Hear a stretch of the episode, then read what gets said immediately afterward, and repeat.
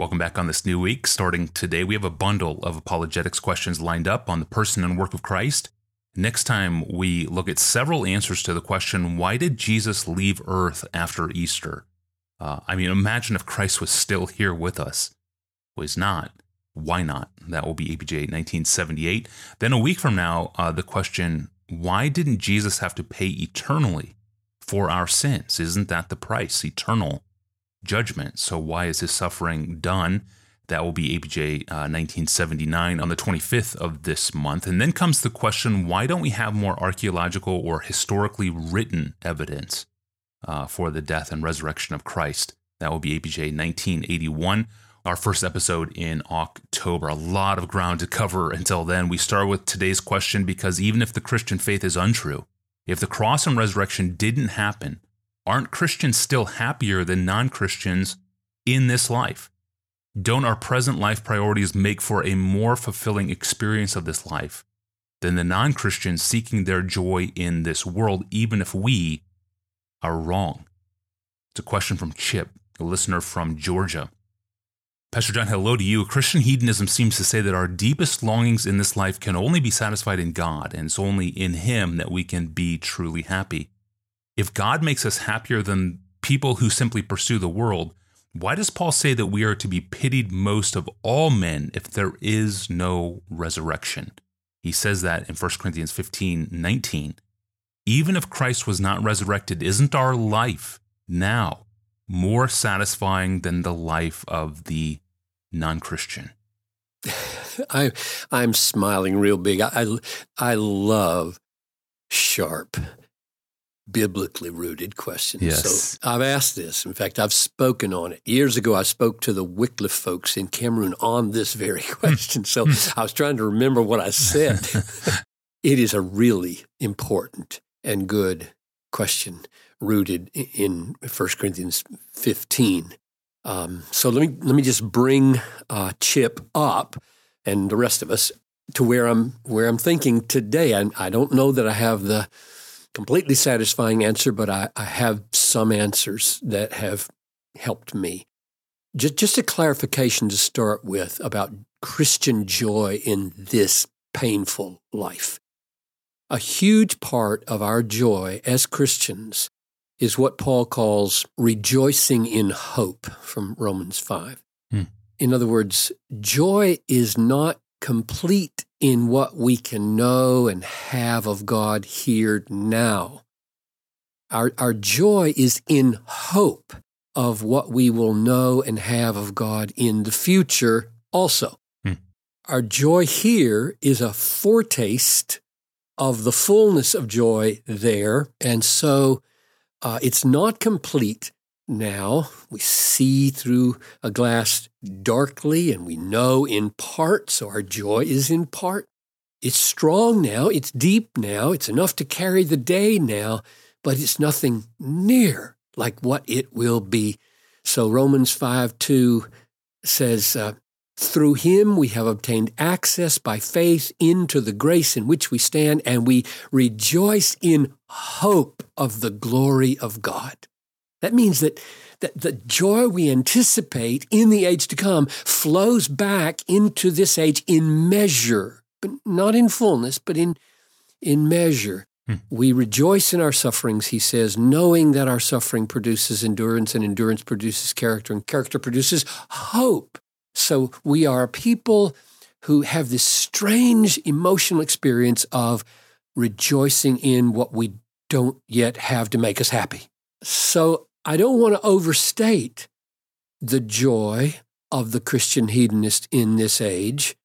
It is not nearly what it will be in the age to come, and m- much of it is anticipatory now. So h- here are the key words that create the problem uh, in 1 Corinthians 15. The context is uh, Paul's talking about whether Christ has been raised from the dead or not. And he says, if Christ has not been raised from the dead, this is verse uh, 14 following. if Christ has not been raised, then our preaching is in vain and your faith is in vain. We are even found to be misrepresenting, that is, we're false witnesses of God, liars about God, because we have testified about God that he raised Christ, whom he did not raise, if it is true that the dead are not raised. And then verse 17 If Christ has not been raised, your faith is futile, you are still in your sins then those who have fallen asleep in Christ have perished. We're going to come back to that. That's really crucial. Christians have gone to hell. Those who have fallen asleep in Christ have perished. They've gone to hell. If in Christ we have hope only in this life, we are of all people most to be pitied. And the question is, how can, how can Christians who have more joy than anybody else be most to be pitied? That's the question. And uh, I'm asking, why'd you say that, Paul? And here are the, I think I see four reasons for why Paul says this. Number one, evidently, Paul believes that delusion, a life of delusion, is to be pitied, even if it's a happy delusion. It's, it's not just that we are experiencing in the in this what we're experiencing in this life proves to be more or less happy in the other. It proves to be non-existent in the other. Hmm. if if Christ is not raised from the dead then my joy in the living Christ is not joy in the living Christ. There is no living Christ and therefore I am not experiencing joy in the living Christ. I am an absolute idiot. I'm a fool. Paul's first conviction, it seems to me, is that this is not true. Christ is raised. And his second conviction is that it's a delusion if he's not raised, and it's an enormous delusion, m- more pitiable than anything he could think of, e- evidently. So that's that's the first reason. De- a, a delusory life, a life lived in absolute delusion, is to be pitied. Hmm. Number two, Paul's life would be pitiable because he willingly embraced so much suffering that he could have avoided. Those sufferings were sustained by Paul's joy in Christ, not the other way around. The sufferings didn't create the joy in this life. So if there's no resurrection, those sufferings were absolutely pointless. That's the second one. Number, number three, we deny ourselves many pleasures here precisely for the sake of the reward of the age to come.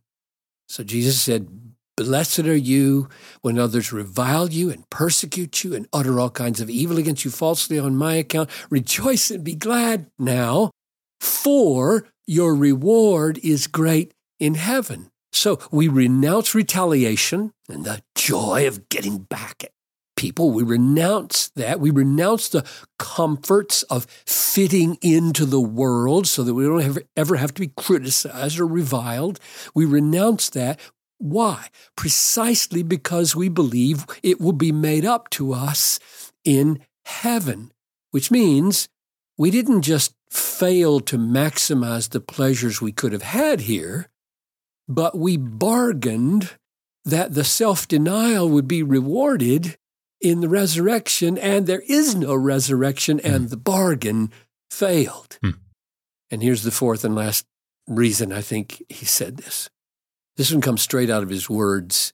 If Christ and we are not raised from the dead, then Paul doesn't infer atheism. He infers hell that we enter a worse punishment in hell than others because we didn't just make a mistake, we actively misrepresented God. I know oftentimes I've read this, this chapter and this argument as though, well, if there's no resurrection for the dead, the whole biblical religion is false. There is no God. Que sera, sera. Let's eat, drink, and be married. That is not what Paul hmm. does. He didn't argue like that. He says, if Christ has not been raised, God's going to send me to hell hmm. because I've been telling everybody that this is his son and he's been raised from the dead, and I am a false prophet. And therefore, I am, of all people, most to be pitied, for I'm going to get the worst punishment. So, uh, in sum, I would, I would sum it up. Here they are. Uh, if there is no risen Christ, no resurrection of believers unto eternal reward and joy, then number one, Christian life is a delusion. Number two, voluntary suffering is painfully pointless. Number three, hope in heaven is futile, and all of our basing our self denials on it was ridiculous. And number four, any attempt to speak for the living Christ would be a damnable scam and a false prophecy, which would deserve hell even more than others, and we would perish under that severe sentence. So we are, of all people, most to be pitied. Man, sobering. Uh, a text that all assumes Paul's hypothetical here. Uh, what if God is real, but the resurrection isn't? It's a fascinating way to see uh, 1 Corinthians 15, not talking about atheism at all. Um, but in fact, Christ has been raised from the dead. That's the glory of 1 Corinthians 15. But in fact, Christ has been raised from the dead, and uh, he is our true joy now and any hope of eternal happiness. It all rides on Christ and his defeat of the grave and this fact. Thank you, Pastor John. And thank you for joining us today. If you want to ask Pastor John, type out your question as briefly as possible and email it to me at askpastorjohn at desiringgod.org. Speaking of Easter, next up, why did Jesus have to ascend and leave us? Couldn't he have just continued his ministry on earth even up until now? The answer no. Pastor John will explain why not next time. I'm your host, Tony Reinke. We'll see you back here on Thursday.